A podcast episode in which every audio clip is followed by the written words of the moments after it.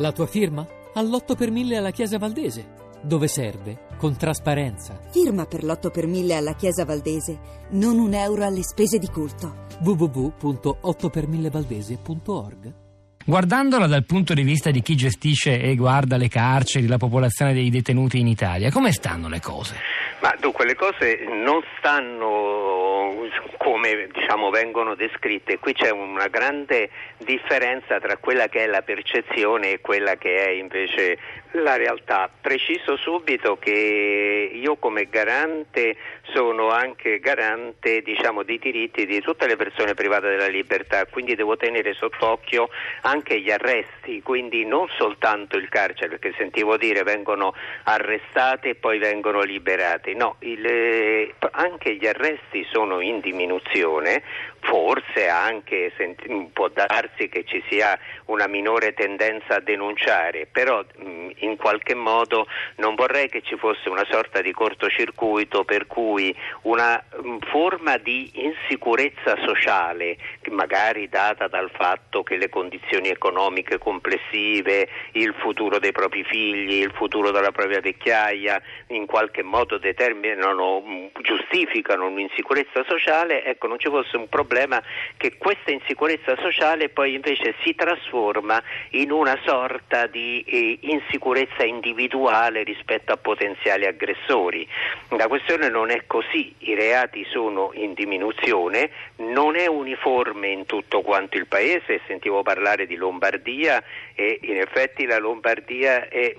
de, una delle regioni che ehm, se io guardo i dati anche dell'ultimo trimestre diciamo, è una di quelle che ha avuto più alto il numero di questi reati, chiamiamoli predatori, cioè di reati di furti in appartamenti e via dicendo. Però starei bene attento a non confondere diciamo, ciò che è percepito con ciò che è reale. Probabilmente c'è un degrado sociale avvertito anche,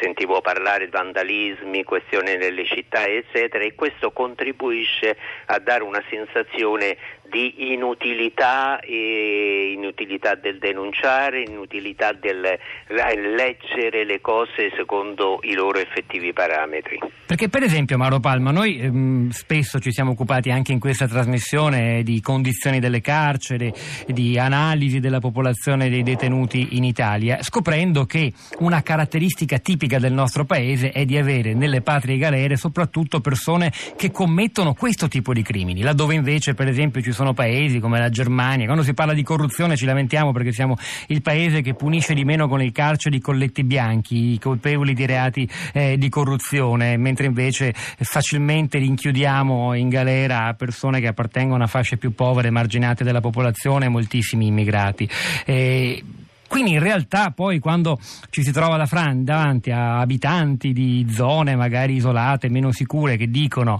eh, gli immigrati delinquono e non vengono mai puniti, non vengono sanzionati, in carcere non ci vanno, cosa dobbiamo rispondere? Rispondere che è assolutamente falso, anzi devo dire che se è vero, giustamente ci sono da noi molte forme di misure alternative eh, che in qualche modo servono anche a garantire la sicurezza perché servono ad accompagnare una persona nel suo ritorno al contesto sociale. È molto meglio diciamo, graduare il ritorno al contesto sociale che non tenere una persona chiusa fino a un certo giorno e poi liberarla al termine della pena senza aver dire, accompagnato questo percorso. Bene, se ci sono queste misure, queste misure vanno in minima parte invece ai migranti, i quali migranti eh, avendo a volte minore difesa, minore capacità, anche minore conoscenza delle norme sono quelli che la detenzione se la fanno tutta dall'inizio alla fine. Quindi questo presunto eh, diciamo, maggiore favore rispetto agli immigrati è esattamente l'opposto di ciò che ci dicono, no, non io, non un'opinione, ma di ciò che ci dicono esattamente i numeri. I numeri dalle carceri italiane.